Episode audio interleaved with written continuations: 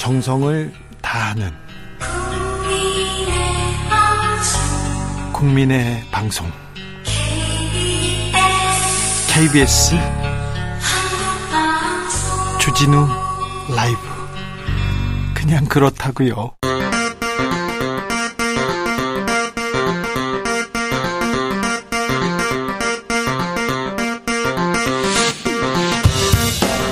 주진우 라이브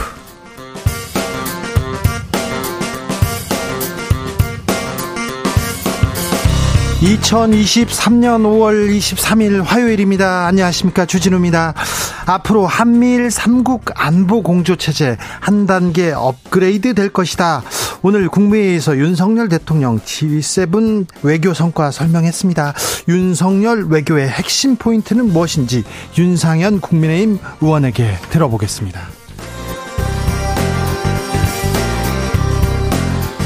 민주당을 덮친 코인 논란은 이재명 리더십 그리고 팬덤 정치로 이어집니다. 보수는 이 사태 어떻게 보고 있을까요? 심평 변호사에게 물어보겠습니다. 윤석열 대통령 오늘 노조 비판했습니다. 엄정 대응 강조했습니다. 어제 국회에서는 박민식 국가본부 장관 인사청문회 열렸는데요. 이승만 기념관 건립이 소신이라죠. 그런데 내년 총선 출마하냐 이 질문에는 말을 돌렸습니다. 최가박당에서 짚어보겠습니다. 나비처럼 날아 벌처럼 쏜다. 여기는 주진우 라이브입니다. 오늘도 자중자애 겸손하고 진정성 있게 여러분과 함께 하겠습니다. 국세청이 고액 체납자 재산 추적해 봤더니 음, 어떤 고액 체납자는요 로또 1등 당첨됐답니다. 그래가지고 돈을요 빤히 수십억을요 그 집에다 이렇게 쌓아놓고 있다 걸렸어요. 세금 안 내고 있다. 참 세금은 내야죠. 로또까지 1등까지 됐는데 자 세금은 제때 제때 내셔야 됩니다. 자 행복한 상상 한번 해보겠습니다. 돈 안 들어요.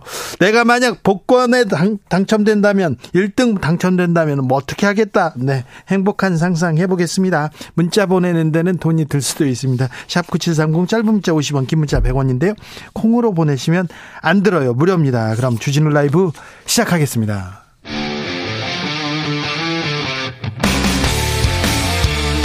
탐사보도 외길 인생 20년.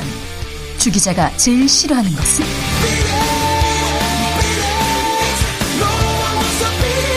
이 세상에서 비리와 부리가 사라지는 그날까지. 오늘도 흔들림 없이 주진우 라이브와 함께.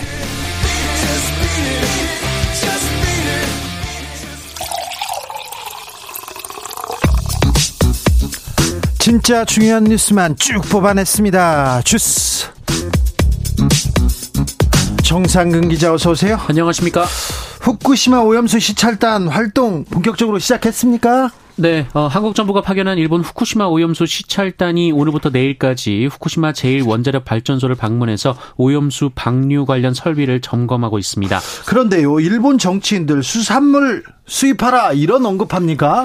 네, 일본 정부 대변인인 마스노 히로카즈 관방장관은 한국 시찰단 관련 질문에 시찰단은 도쿄 전력으로부터 설명을 들을 예정이라며 한국 내 안전성에 대한 이해가 깊어지도록 노력해 나갈 생각이라고 밝혔습니다. 그런데요. 어, 그리고 일본 자민당의 와다 마시문의 마사문의 의원이 한국은 후쿠시마 등 8개 현의 수입산물 수입을 금지하고 있다라며 일본 정부의 대응을 물었는데요. 네. 어, 이에 대해 하야시 요시마사 일본 외무상은 한국의 조기 규제 철폐를 촉구 하고 하고 있다라고 밝혔습니다. 시찰단이 좀 성과를 내야 될 텐데 기자들도 따라갔습니까?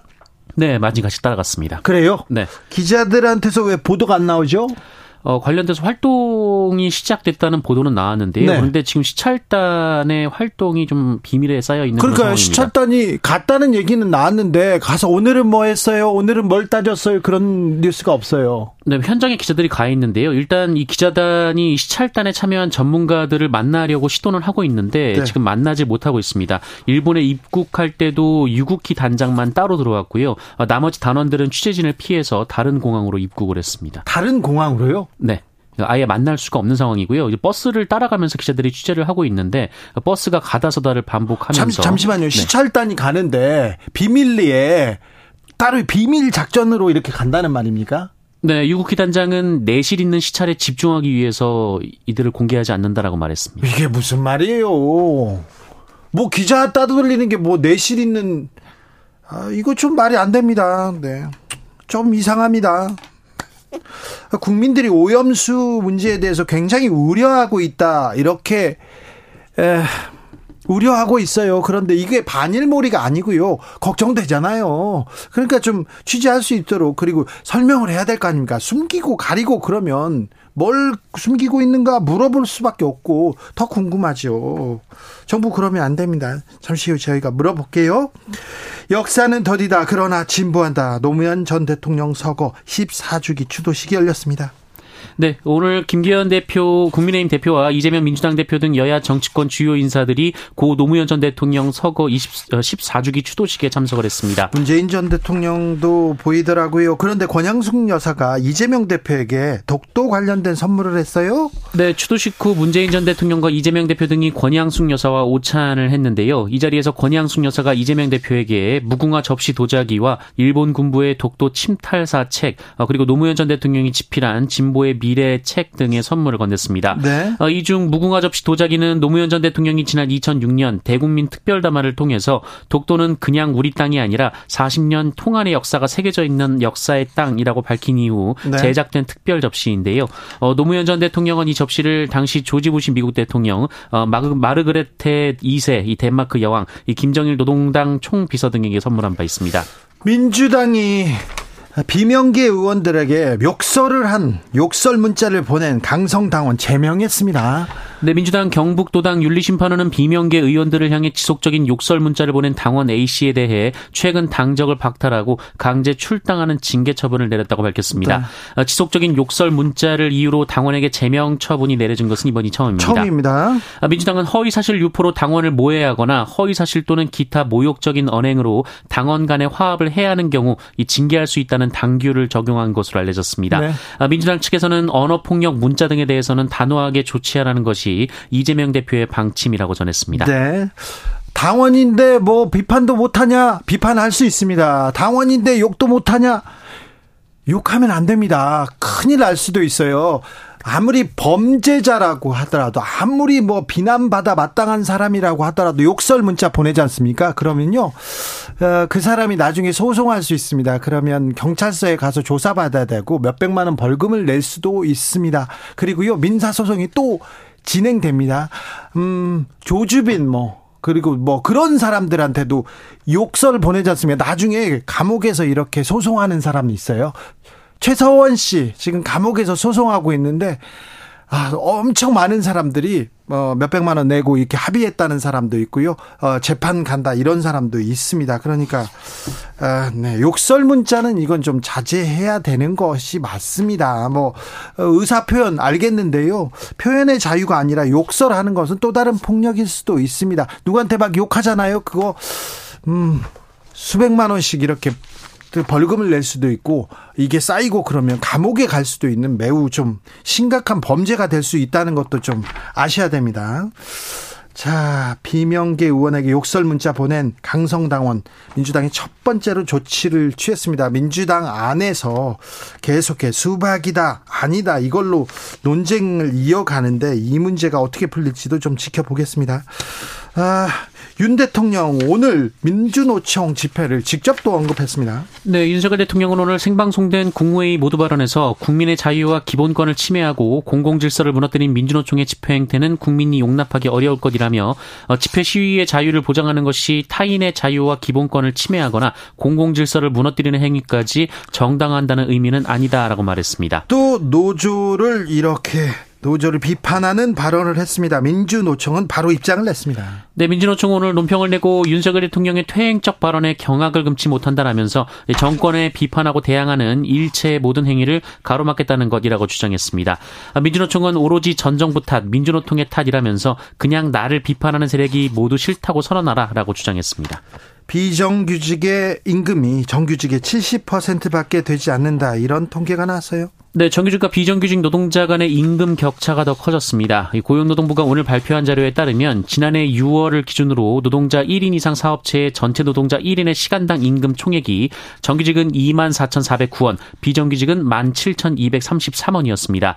어, 비정규직의 시간당 임금 총액이 정규직의 70.6%에 불과했는데요. 어, 전년보다 2.3%포인트 오히려 하락한 수치입니다. 임금도 그렇지 않습니까? 비정규직 보험도 가입되지 않은 경우가 많아요. 네, 정규직의 사회보험 가입, 가입률은 94% 이상인 반면 비정규직은 68에서 81% 수준이었는데요. 다만 지난해와 비교하면 4에서 4.5%포인트 정도 상승을 했습니다.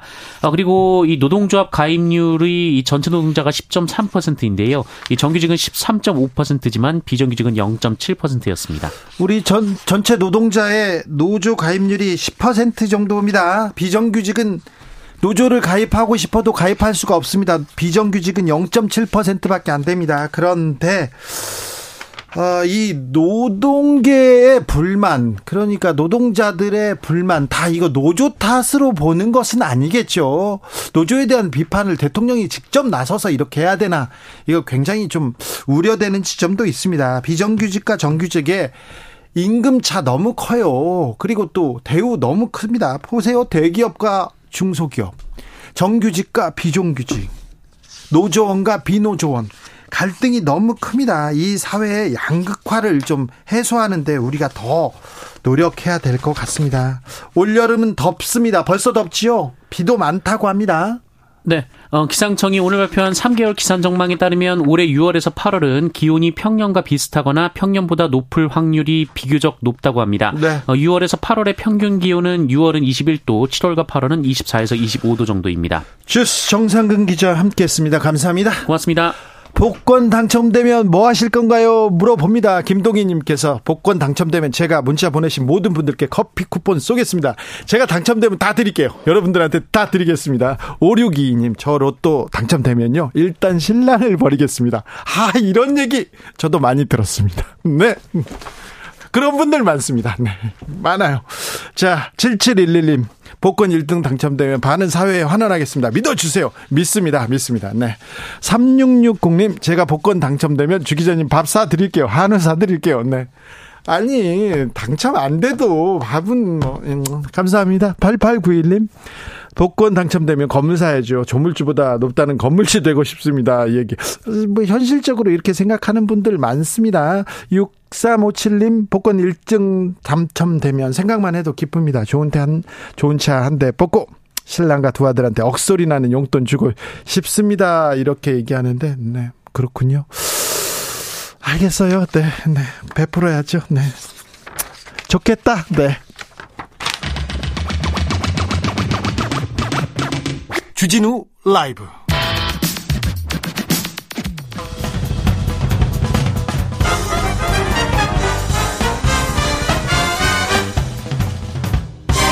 훅 인터뷰.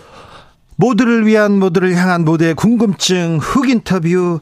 한미일 안보 공조 더 강화될 것이다. 윤석열 대통령이 오늘 국무회의에서 이렇게 말했습니다. G7 정상회의 마무리됐는데 윤석열 외교 잘 가고 있는 걸까요? 어디로 가는 걸지 한번 물어보겠습니다. 국회 외교통일위원장 지냈습니다. 국민의힘 윤상현 의원 안녕하세요.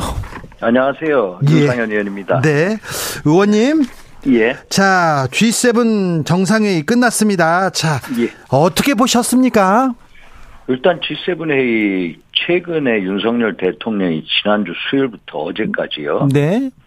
총 13차례 연쇄 정상회담을 했습니다. 네, 바쁘게 움직였어요. 예, 예, 예. 그리고 G7 그 일본 히로시마에서 또 11개국과 이제 정상회담 또 예. 약식 환담까지 했거든요. 예. 그러면서 경제 문제, 안보 문제, 또 글로벌 문제에 대해서 이 자유라든지 또 규범, 국제연대에 입각한 국제 질서를 강조하면서 네. 대한민국의 어떤 존재감을 보여줬다. 네. 라는 거. 그래서 슈퍼 외교 위크라고 그러지 않습니까? 예. 그건 최근에 윤석열 대통령의 지지율이 몇 퍼센트 올라갔다고요. 네. 그래서 이게 성공적인 마무리되면서 국정 지지율 상승가 아니냐 이렇게 보고 있습니다. 네. 네. 특별히 외교 안보, 안보 공조에 이렇게 아, 좀 중점을 둔 것 같습니다. 예. 아, 그런데요, 경제나 실리는 잘 챙기고 있냐, 이렇게 물어보는 사람들도 있습니다. 어, 경제나 실리에 있어서 못 챙기는 거 없다. 예. G7 회의에 가서 네. 일본하고 한국 히로시마 이제 노선 네. 회복시키자. 네. 또 여러 가지 경제 공급망 문제에 있어서 네. 협조를 하자 등등을 얘기했거든요. 예. 근데 그런 얘기하는 것은 자꾸 이제 G7 정상회의라는 게 기본적으로 중국과 러시아 견제하는 친서방들의 예. 협치 아닙니까? 그렇죠. 물론 우리 대한민국은 여기에 이 가입국은 아닙니다. 네. 우리는 업적으로 이 참관구로 간 거거든요. 그래서 이번이 어 네 번째 참여고요. 예.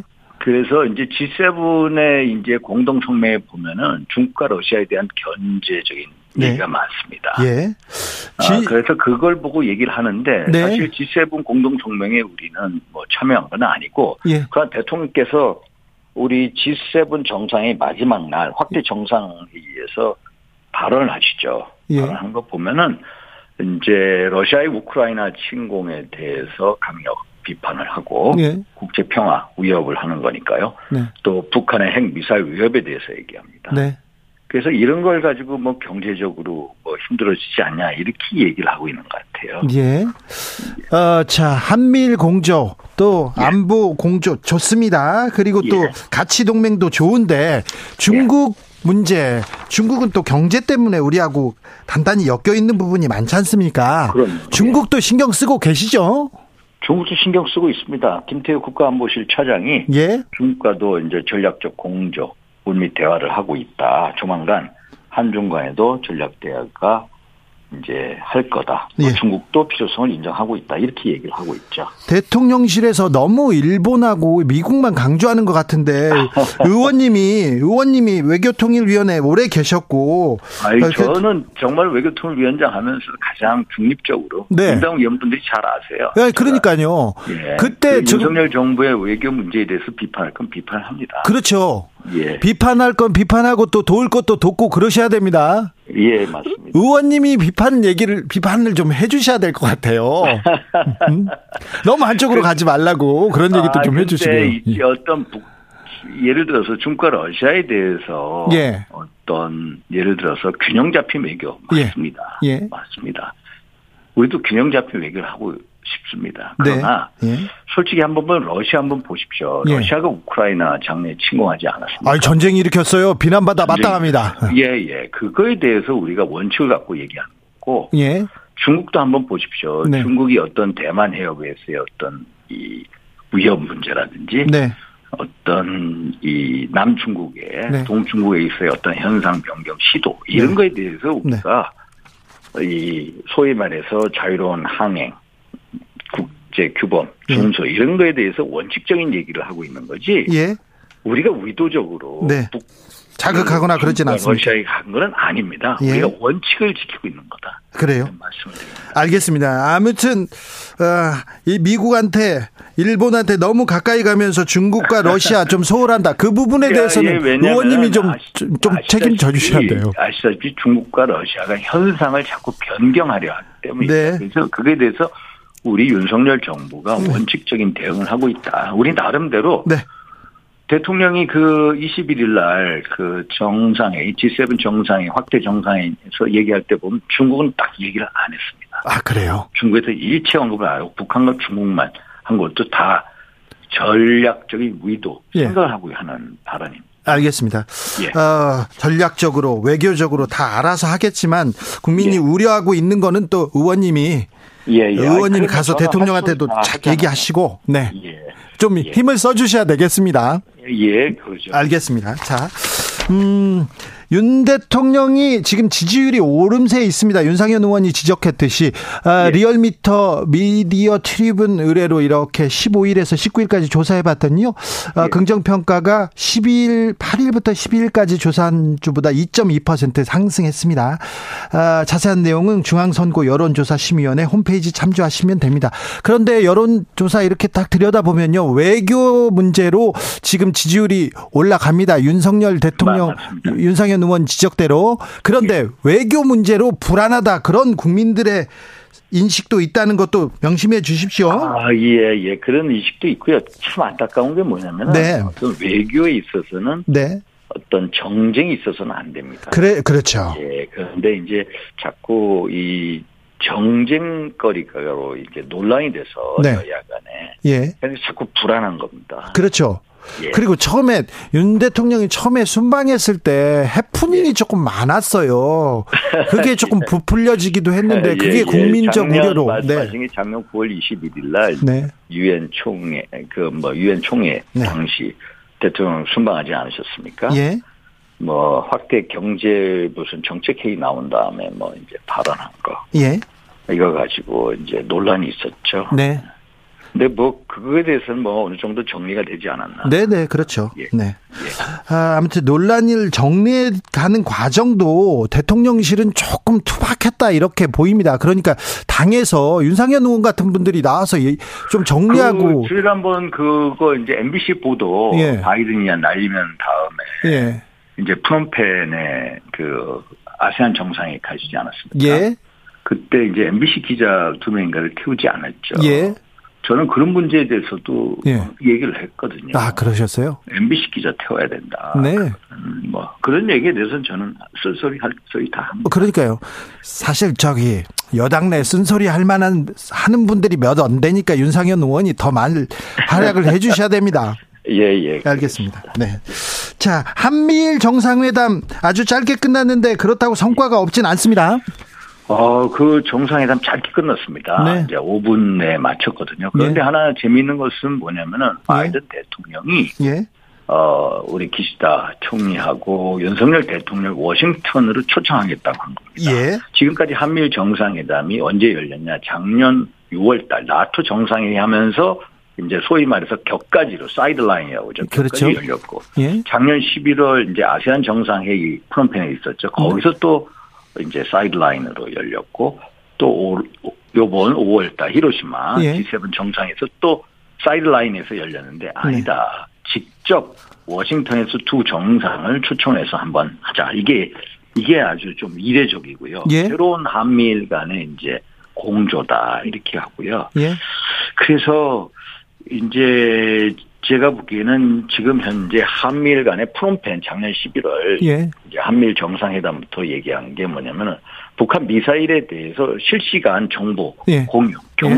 경, 경보, 경보 정보에 대해서 네. 실시간 공유를 하자. 네. 그래서 지금 한국, 미국, 일본 실무진들이 그 작업을 하고 있습니다. 예.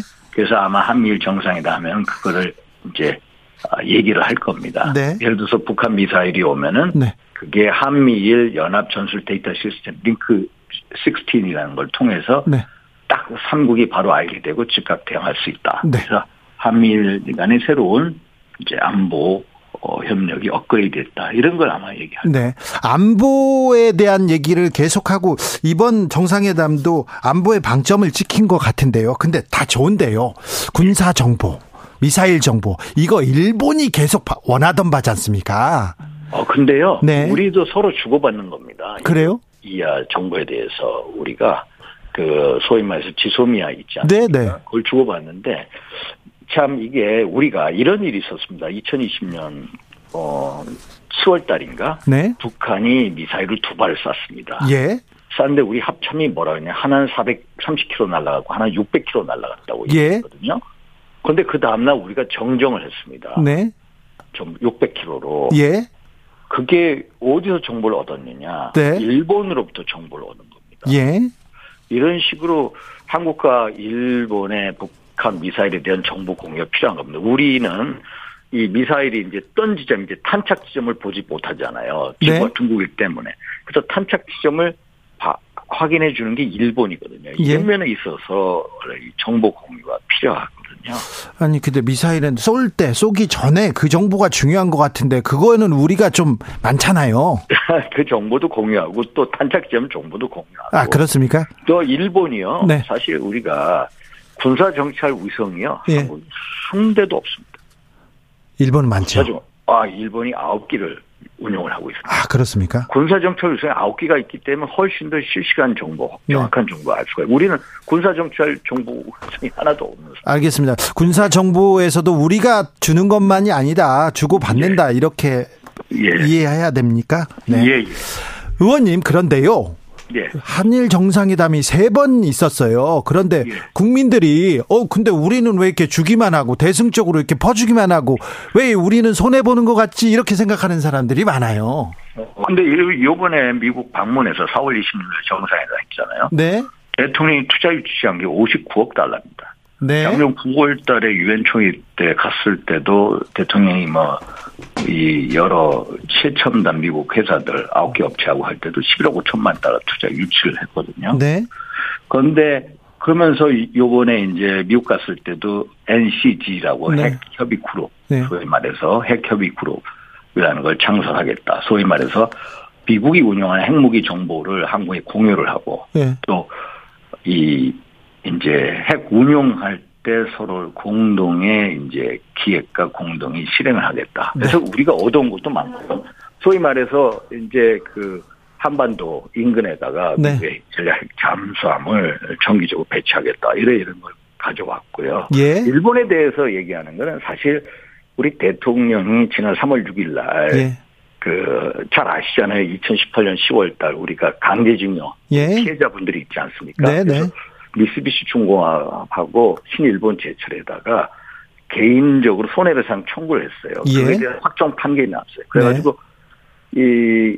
이열 몇 분의 피 이제 원고에 대해서 적어도 1억에서 1억 5천만을 지급하라는 이제 판결이 나왔는데 일본은 못 받아들인다는 거 아닙니까? 외교적으로 경색됐죠 지금. 아, 예. 그래서 경 문재인 정부 내내 아베 정부 계속해서 그 문제가 있어 거의 한일 관계 파탄이 났는데 이 문제를 이제 윤석열 대통령 지난 3월 6일 날 이제 일제 강제징용 피해자 지원 재단이라는 걸 만들어서 거기서 판결금을 대입 연재하겠다. 네.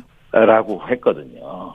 소위 말해서 한일 간에 이제 기본적인 이 장애물을 차적을 본인이 제거했다. 그러니까 일본이 너희들이 홍을 해라. 예. 우리가 대통령이 이렇게 나오는데 그렇죠. 그 당시에 박진 장관이 우리 물컵에 반을 채웠으니 너희도 예. 채워라. 예. 했는데 아시다시피 지난 3월 16일일 겁니다. 가서 네. 한일 그러니까 정상회담 했어요. 12년 만에 뭐 소위 말해서 셔틀 외교를 했다 뭐 이런 복원했는데 했는데 뭐냐면은 소위 말해서 기시다 후미오 총리가 이런 문제에 대해서 강제징용 이 문제에 대해서 구체적이고 네. 어떤 진솔한 진정한 사고가 있어야 되고 또 있어야죠. 강제징용 피해자 지원 재단에 일본 기업들이 참여를 해야 되거든요. 참여해야죠.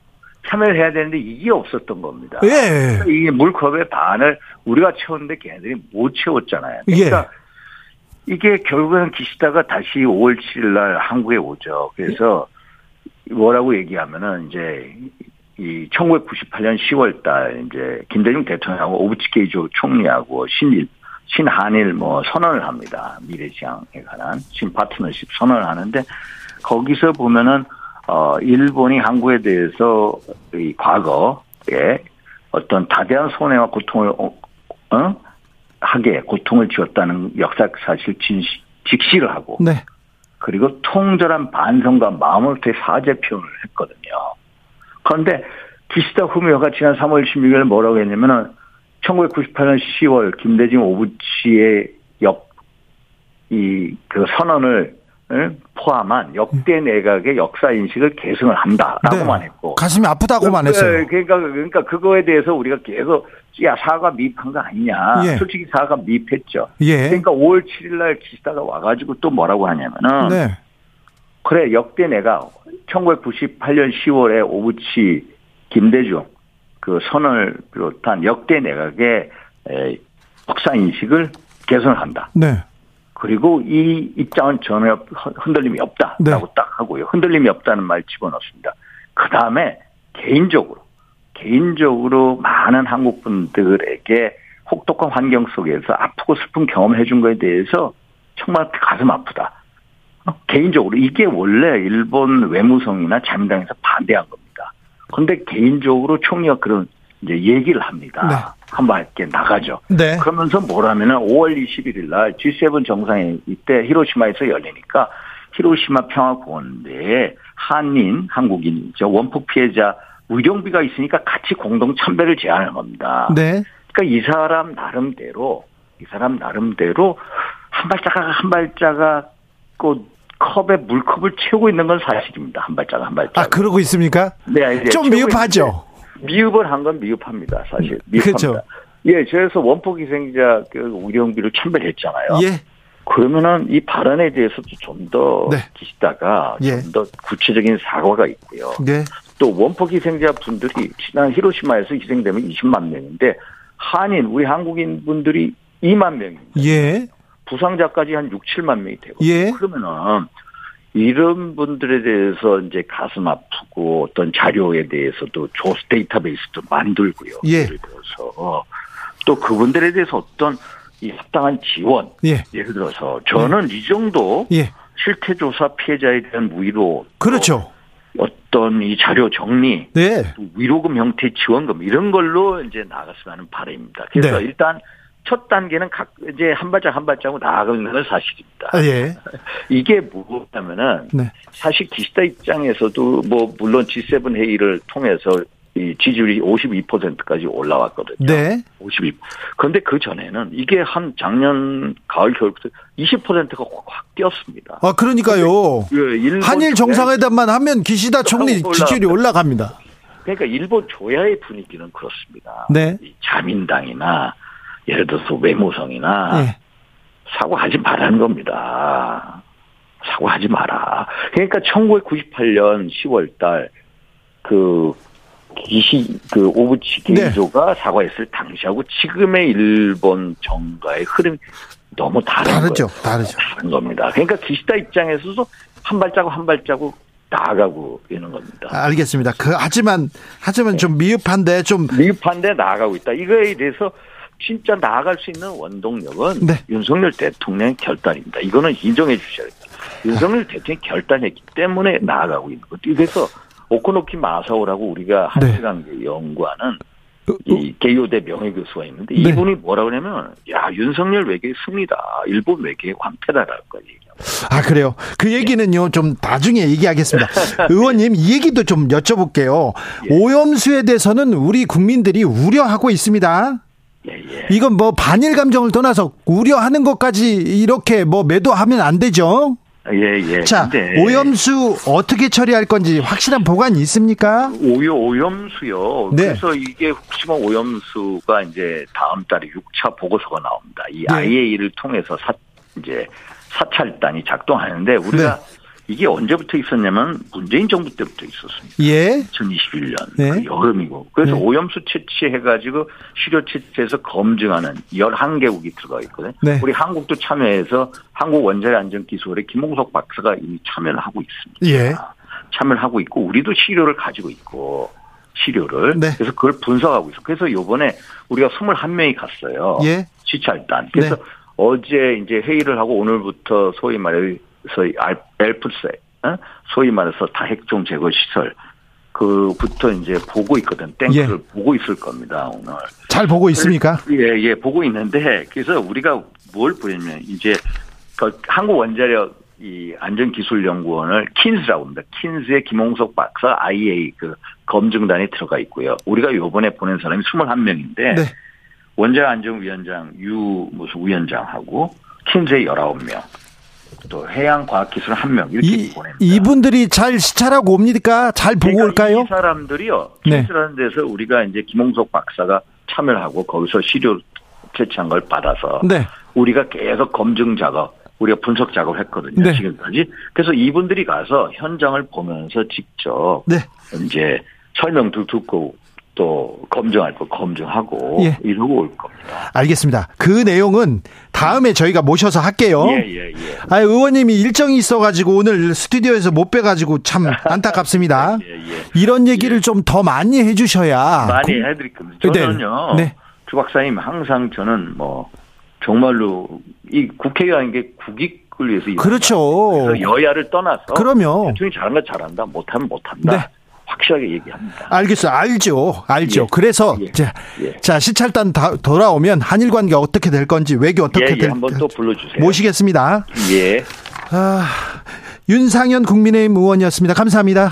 감사합니다. 윤 의원님께서 기시다 지지율 얘기해서 하셨는데 유미리 신문이 지난 20일에서 21일 실시한 여론조사 보니까요.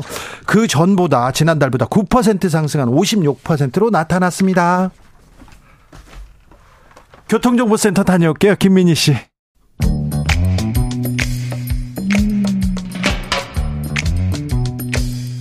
오늘의 정치권 상황 깔끔하게 정리해드립니다. 여당, 야당, 크로스, 최가박과 함께 최가박당. 여야 최고의 파트너입니다. 최영두 국민의힘 의원 어서 오세요. 네 안녕하십니까. 박성준 더불어민주당 의원 어서 오세요. 네 안녕하세요. 오늘은 어떤 얘기부터 할까요? 오늘 제가 깜짝 놀란 게 네. 최영두 의원님이 오랫동안 이렇게 방송하다 보니까 네.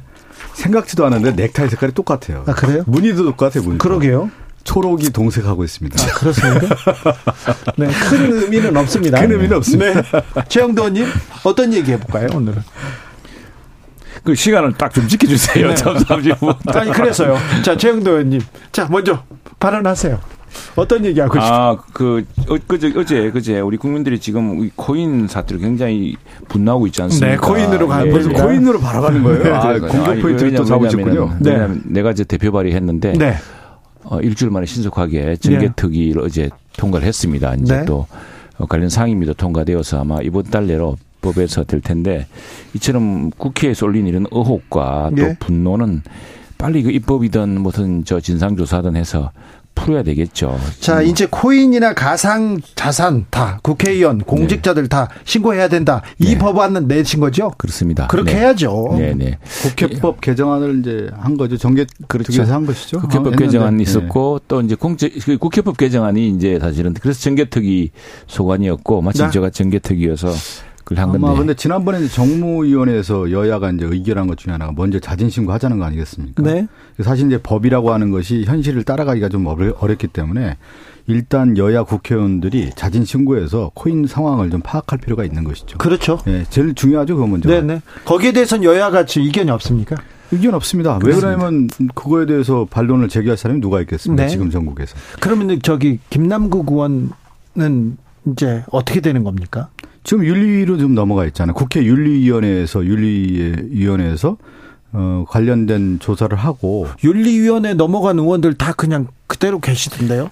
지금 한 30명 정도 가까이 된다고 하는데. 네. 예. 그래서 이 문제는 좀 다른 사안과 다른 것이 그 김남국 의원이 본인이 다 밝히면 되는 문제입니다. 사실은 저희가 지난주에 우리 국민의힘 그 코인 진상 특위가 조사 특위가 어, 김남국이 대량 보유하고 있었던 그 위믹스 그 회사에 갔었습니다. 갔더니 그 CEO도 도대체 왜 김남국 의원이 그 거래 내역을 공개하지 않는지 모르겠다. 거래 내역을 공개하면은 이건 이제 거래 내역은 이게 블록체인 기술을 바탕한 것이기 때문에 거래 내역을 공개하면 상당한 많은 부분이 해소가 됩니다. 그 처음 출처가 처음 어디서 왔는지 어디서 시작되었는지 그것이 뭐 정말 본인이 주식을 파고 산 돈으로 된 것인지 아니면은 그 날짜가 서로 맞지 않은 게 많아요. 그래서 그런 것인지 실제로 뭐 돈이 어떻게 인출됐는지 왜어저 업비트라는 그, 그 거래사에서는 김남국 의원 내그 거래를 그 지갑을 수상한 거래를 보고 검찰에 신고했는데 왜 앞에 앞에 있는 또 다른 그 저 거래소에서는 그 신고하지 않았는지 아니. 등등 여러 가지 사안이 있는데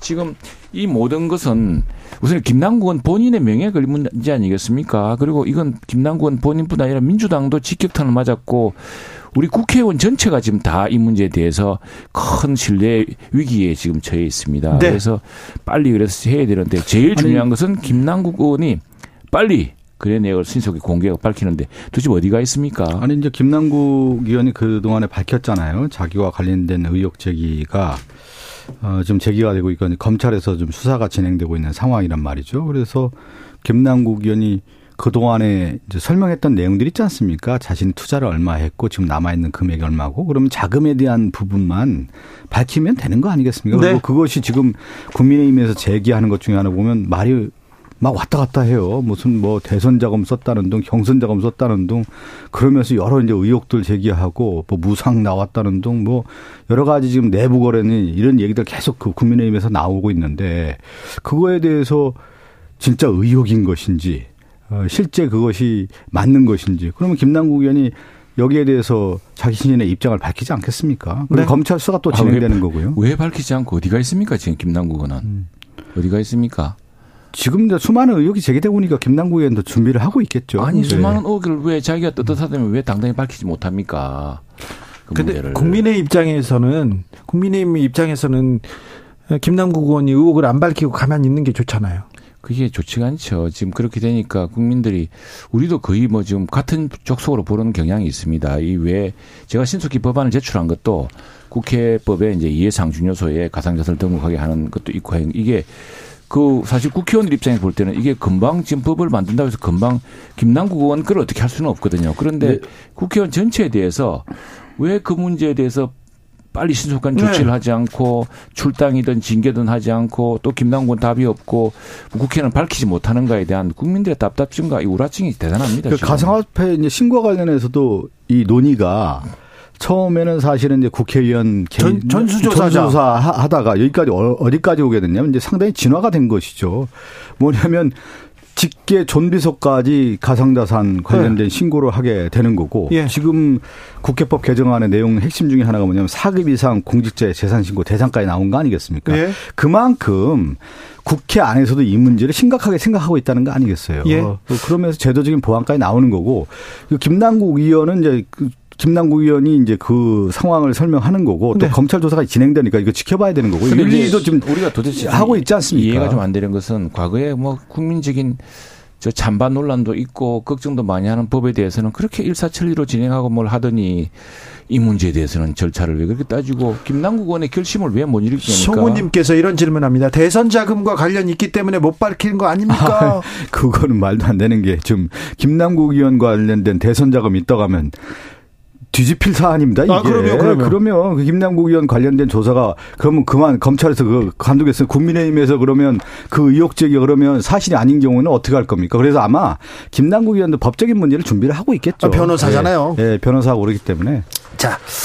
근데 자, 그 아무튼 그, 그, 문제가 우리가 밝히는 게 국민들이 자꾸 그리고 이 코인이 지금 뭐 민주당에서도 자꾸 이게 무슨 잠깐 탈당하면 되는 문제로 생각했던 모양인데 그렇지 않은 것이 이 지금 코인 투자자들이 손실을 엄청나게 보고 있습니다. 그렇죠. 당장 위믹스만 하더라도 한 달 사이에 반토막이 났어요. 왜?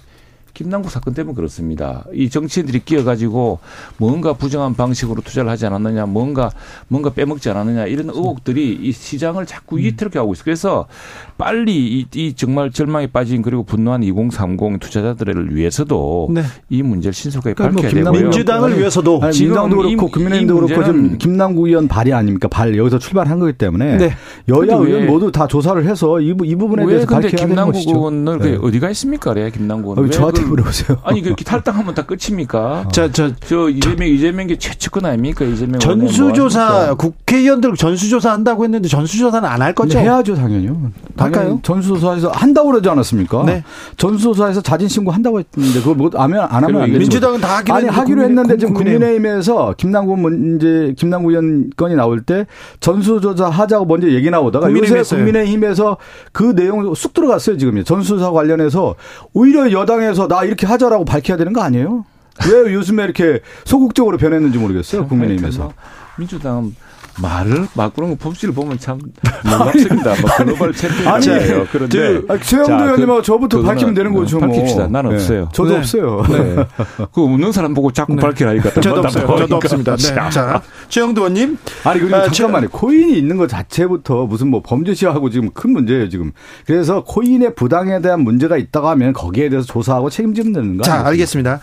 두 분은 또 외교 안보에 대해서 가장 공부 열심히 하는 여야 국회의원입니다. 그래서 자 G7 정상회의가 끝났고요. 외교 뭐 슈퍼이크 다 지났습니다. 지났는데 어떻게 보셨습니까? 그리고요. 후쿠시마 오염수 시찰단 지금 갔는데 이 문제 국민적으로 우려하고 있는데 이거 어떻게 풀어야 되는 건지도 얘기해 주십시오. 먼저 박성준 뭐 저희 이제 민당 입장에서는 계속 얘기를 하지 않았습니까? 시찰단 그냥 가서 견학하면 안 되는 거잖아요. 네, 안 되죠.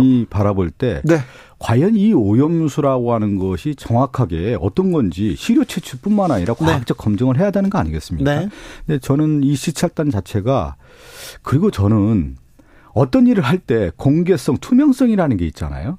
5박 6일 일정을 가서 어디를 방문해서 그 방문한 결과라고 하는 것이 하나하나 나와야 되는데 지금 일정에 대해서 전혀 공개가 되지 않고 있는 것으로 보여요. 뭔가 자신이 없는 거 아니겠어요? 그리고 그, 그 국민의 불안에 대한 요소를 없애기 위해서는 가장 중요한 게 국민의 믿음과 신뢰라고 할 수가 있는데 지금 후쿠시마 오염수 방류화 문제에 대해서는 국민의 신뢰를 얻고 있지 못하다. 그러면 신뢰를 얻으려면 다시 국민 이 시찰단 자체가 명확하게 규명을 해야 되는 거예요. 근데 그 과정이 저는, 저는 그렇지 못하다는 데서 음. 국민의 신뢰를 저버리고 있다는 말씀을 드리는 뭐 거예요. 일정을 왜 숨기겠습니까? 다 밝히고 조사 보고서 나오겠죠. 다음에 그런데 이 민주당도 이 문제에 대해서 자꾸 뭐 손바닥으로 하늘을 가리고 가릴 수 있는 것처럼 생각하는데 그럴 수가 없습니다. 이거는요.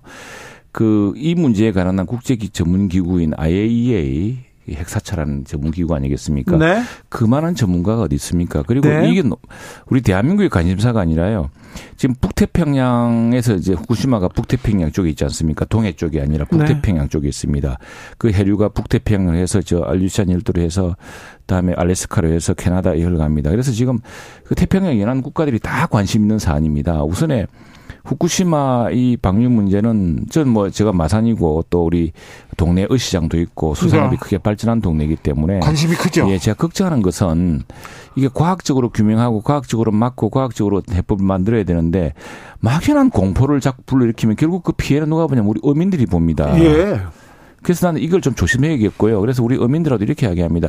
자, 이 문제는 한일 어민들이 강력한 연대를 통해서 해결해야 됩니다. 예. 우리가 걱정하는 만큼 우리가 지금 사실은 그 일본 열도가 거대하게 그 후쿠시마와 우리 동해를 가로막고 있어요. 우리 저 또 남해를 이게 이제 한 바퀴 돌아서 1년 뒤에 들어온다는 거 아닙니까? 그런데 그러면 북태평양에 있는 바로 도쿄만이라든가 후쿠시마하고 그 위에 있는 그 만들 일본 어부들이 최 가장 먼저 이 문제에 대한 어떤 영향을 받는 사람들입니다. 그리고 그 지역 국회의원들이 있고요. 그래서 그 사람들과 함께 협의해서 이 문제에 대해서 단호하게 해야죠. 단호하게 하고 국제과학적으로 하는 문제인데 아니 지금 민주당은 뭐이 그리고 IA 그리고 지금 우리가 가는 건 좀 부가적인 조치고 우리가 지찰하는 것은 사실은 IAEA 시찰을 통해서 이 문제는 국제적으로 함께 검증하자는 것이 더 강력한 방식입니다. 이걸 이제 과거에 우리 문재인 대통령 때도 당시에 정부가 IAEA를 참가하기로 만일 IAEA를 불신한다면 우리는 참가하지 않겠다 이랬어야죠. 그런데 네. 참가해서 IAEA 조사에 공동을 참여하고 있는 것이거든요. 그래서 아니, 좀 이렇게 아니. 막연한 공포 이런 것보다는 이 문제에서는 국제사회가 단호하게 함께 대처하고 있다는 것을 믿고 그걸 좀 더 과학적으로 제시하고 이런 것도 중요할 것 같습니다. 저는 어떤 일을 할때 이제 어, 누가 무엇을 어떻게 하잖아요. 누가 무엇을 어떻게. 그럼 누가가 주체 아니에요. 그러면 이 후쿠시마 오염수 방류와의 주체가 일본입니까? 우리나라 국민이 돼야 되는 거잖아요. 관점을. 음, 네. 그래서 일본이 저는 각본에 쓰여진 대로 우리가 그 주연 배우도 일본인 것 같아요. 지금 조연으로 가는 역할. 들레리 같은 느낌을 받는단 말이죠. 그리고 이렇게 자신이 있다고 하면 지금 뭐 최영두 의원이 윤석열 정부에서 이 후쿠시마 오염수 방류와 관련해서 뭐 과학이다 보다 얘기하면은 오히려 시민 검증단을 구성해야 되는 거 아니에요? 이 시찰단이 아니라 각계에 있는 가장 전문가들이 신뢰할 수 있는 시민 검증단을 만들어서 여기서 검증을 하면 되는 그렇지가 못하기 때문에 단호하게 해야 합니다. 해야 하는데 누가 가는지도 몰라서 되겠습니까? 시찰단 명단도 공개하지 않고 그렇죠. 따로 보내고 이거 쉬쉬하는 듯 하게 보이는 것 자체가 조금 걱정돼요. 그러지 않아도 되잖아요, 최영도 의원님. 그죠? 글쎄, 난뭐왜 그런 문제 생겼는지 잘 모르겠는데 그 문제는 그 당연히 밝혀야겠지 밝혀야 되겠는데 지금 뭐 한편으로는 이런 생각이 들어요. 하도 이런 문제에 대해서 공부를 하고 하니까 예. 그 참여하는 전문가 본인들이 우리가 이 전문성을 발휘를 하겠는데 그로 인해서 많은 그 무슨 일 받으니까 그 비공개를 요청한 건 아닌지 이렇게 싶은데 네? 그 문제는 정부 정부가 정부가 확인했고 했으면 또 일부나 오늘 저기 보니까 지금 단장이 시찰 내실이 있고 충분히 이루어질 것이라고 지금 텔레비전에 자막이 나오네요. 네, 국민의 우려를 알고 있습니다. 아니, 그리고 내가 그것보다도 강조하고 싶은 것은 아무튼 이건 좀 부차적으로 우리 한일 정상 간의 합의에 의해서 더 이루어진 것이지만 실질로는 더 근본적으로는 IA 사찰을 통해서 철저하게 이루어지고 있다는 점 강조하고 싶습니다. 저는 그리고 당사자는 우리 일본 어민이 더큰 일본 어민도 당사자고 네. 그다음에 태평양 연합 국가들이 다 당사자입니다. 지금 보면 한일 관계에서 그 주요 뉴스에 소스가 어디서 나오냐면 국내 언론보다는 일본 언론에서 사실 나온단 말이에요. 그리고 일본 정계 인물들이 나와서 특히 아, 이 후쿠시마 관련된 수산물 개방이라든가 오염수 문제를 스가 요시대 전 총리가 얘기를 했다는 거 아니에요. 그러면서 일본 언론을 통해서 이것이 사실 확인이 되고 그 이후에 절차적 과정들이 한국에서 이렇게 가겠구나라고 하는 것을 미리 예측 가능하게 일본의 정계에 있는 인물들이 내세웠단 말이에요. 그거 네. 그대로 지금 가고 있단 말이에요. 제가 이 얘기를 드리면 일본은 이미 장기적으로 준비한 시나리오가 있고 각본이 있는데 거기에 우리가 들러리라든가 조연 네. 배우로서 가서는 안 된다 이 얘기예요. 이 문제를 우리가 국민적 시각에서 주연적 시각으로 봐야 되는 것이 있습니다, 왜 조연적으로 가냐 이 말씀 드리는 거예요. 국민은 시각으로 봐야 되는 거 아니에요? 일본의 일본 말로 넷 넷 우익 넷 우익 네? 네트워크 우익 네. 우리 같으면 이제 인터넷에서 극렬하게 하는 네. 분들이 있겠죠. 꼭 그런 뉴스들을 가지고서 지금 우리나라 민주당이 최영두 박성준 박성준 최영두 두 분 감사합니다.